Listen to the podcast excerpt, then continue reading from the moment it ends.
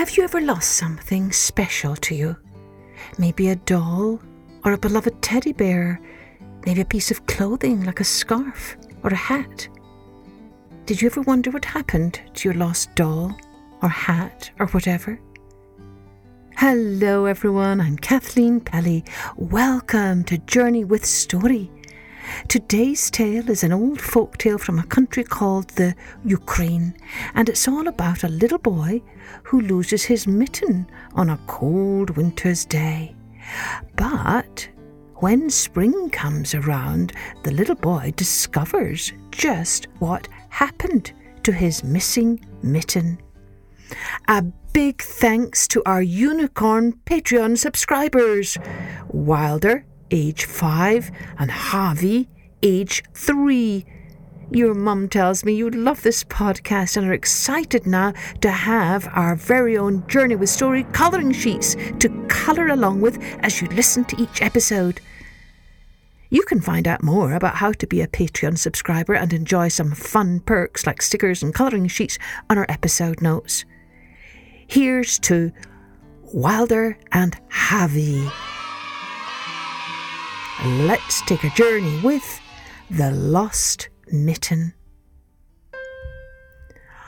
Once upon a time, on a cold and snowy day, a little boy set off through the forest in search of kindling for his grandmother. He dressed in his warmest winter snowsuit and put on his beautiful furry mittens that his grandmother had knitted especially for him. The snow was so deep that it was hard to find the broken twigs and branches, and so the boy dragged his sled deeper and deeper into the woods. And there he spotted a place where the woodcutter worked. He rushed ahead to the clearing and began picking up all the small pieces of kindling the woodcutter had left. But in his hurry, he never noticed that one of his beautiful mittens had dropped from the sled and fallen onto the snow. With his sled now full of kindling, the little boy headed back through the woods. But his hand felt cold. He stopped to get the mitten from the sled, but no mitten. The boy looked everywhere, under each stick of kindling, below the sled, and all around it, but still no mitten. So the little boy shoved his cold hand into his pocket and started again for home. Meanwhile, the beautiful furry mitten lay upon the snow, and in a little while a mouse came scuttling up, and when he saw the mitten, he stopped and climbed right in and said, This is where I am going to live. After a while, a frog came hopping up, and when he saw the mitten, he stopped and called out, Croak, Croak, who is living in this mitten? I am Crunch Munch the Mouse. And who are you? I am Hopstop the Frog. Let me in. Oh, all right. There's always room for one more. Jump in. So the frog jumped in, and the mouse moved over, and the two of them made their home in the mitten. After a while, a rabbit came scurrying up, and when he saw the mitten, he stopped and he called out, Hello there! Who's living in this mitten? We are Crunch Munch the Mouse and Hop Stop the Frog. And who are you? I'm Fleet Feet the Rabbit. May I join you? All right, there's always room for one more. Jump in. So the rabbit jumped in, and the mouse and the frog moved over, and the three of them made their home in the mitten. After a while, a fox came scampering up. Yoo-hoo! Who is living in this mitten? We are Crunch Munch the Mouse, Hop Stop the Frog, and Fleet Fleet the Rabbit. And who are you? Ha ha! I'm Smiley Wiley the Fox, and I'm so cold. Can I come in? So the mouse and the frog and the rabbit moved over. There is always room for one more. Jump in. And so the fox climbed in, and the four of them made their home in the mitten. After a while, a wolf came stalking up, and when he saw the mitten, he stopped and he called out, Hello, friends! Who is living in this mitten? We are Crunch Munch the Mouse, Hop Stop the Frog, Flit Fleet the Rabbit, and Smiley the Fox. And who are you? I'm Howly Prowly the Wolf, and I mean to get in. Very well, there is always room for one more. Go ahead. So the wolf climbed in, and the mouse, and the frog, and the rabbit, and the fox moved over, and the five of them made their home in the mitten. After a while, a wild boar came sauntering up.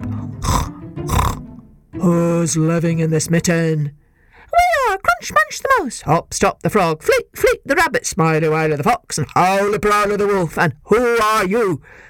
I am Snout Rout the boar, and I'm sure you want me to join you.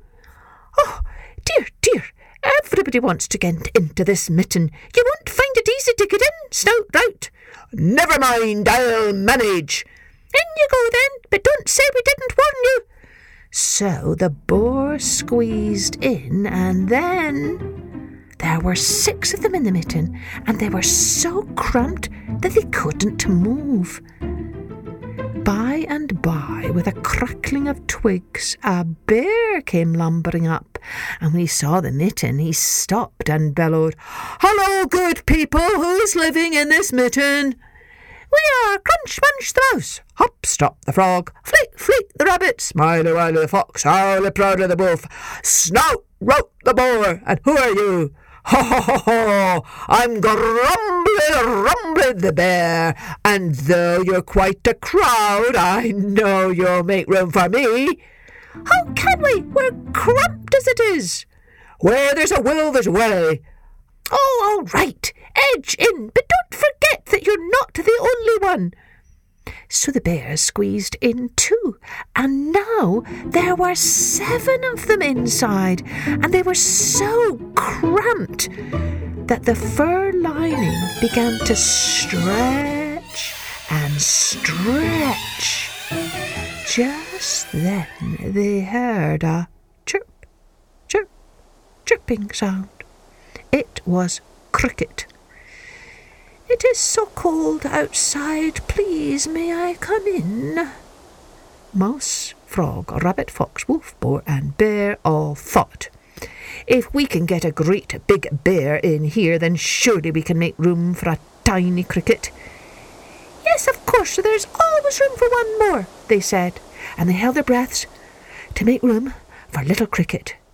But now the fur lining on the mitten stretched even more. It stretched and stretched and stretched, and this time it stretched so far that the stitches holding it together broke, and the beautiful fur lined mitten burst open. Out all the creatures tumbled. And now the wind had stopped howling and the sun was peeking through the clouds, so all of them rushed back to their homes in the great woods. Only Cricket was left.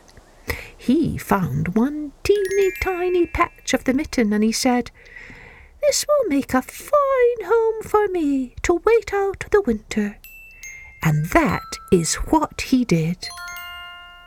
One day, the following spring, when the little boy was playing along the path near the woods, he found a scrap from the knitted mitten. When he picked it up, he heard a voice Chirp, chirp. Who is moving my warm home? It is only I, the little boy who lives in the house by the woods. How did you come to have this scrap of my mitten? Chirp, chirp. That is quite a story. Sit here on the stack of kindling and let me tell you what happened on a cold day last winter. Cricket hopped on the little boy's shoulder and he told the story of how the beautiful furry mitten his grandmother had knitted for him became his home for the winter.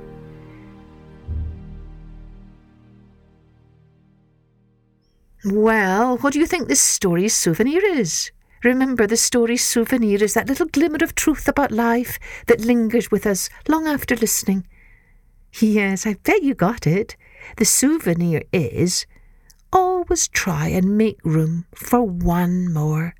It could mean making room in your house or your classroom or making room in your heart. That might be a very good New Year's resolution for all of us always try to make room. Happy New Year, everyone. Cheerio. Join me next time for Journey with Story.